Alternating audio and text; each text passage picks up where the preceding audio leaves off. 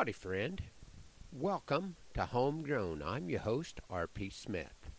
Here we are, halfway through January, and for me, January is always a good thing to be halfway through.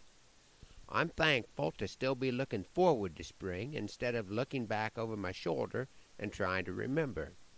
On the other hand, if I never looked back, I would be trying to write about things that never happened, or at least had not happened yet, which would definitely deplete the authenticity pool.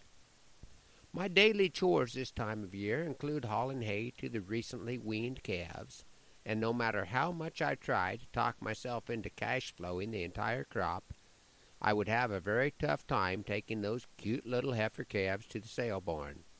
Which brings to mind a piece that is best understood by cowboys and pastors that I call the heifer poem. I like raising my own replacements. Guess it's in my veins.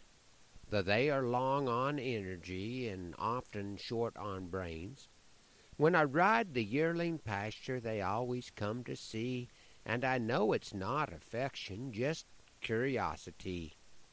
Then they'll probably break and run, could take out a fence.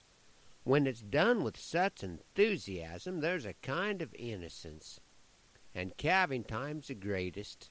I can't tell you just why. There's something about a brand new pair that's mighty pleasin' to the eye. And now we'll get acquainted.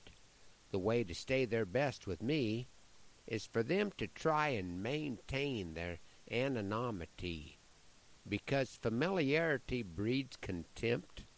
That is a mouth of true. The old boy who coined that phrase must have run some old cows too. Because my old cows are all guilty, proven beyond a doubt. When they clean my plow or take my horse, I want to clear 'em out. Bad bags and other maladies, where did things all go wrong? When they were heifers, they were the greatest, but that didn't last too long.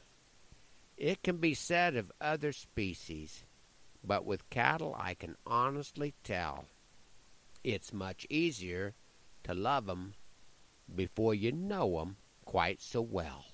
Thanks for riding along on Homegrown this morning.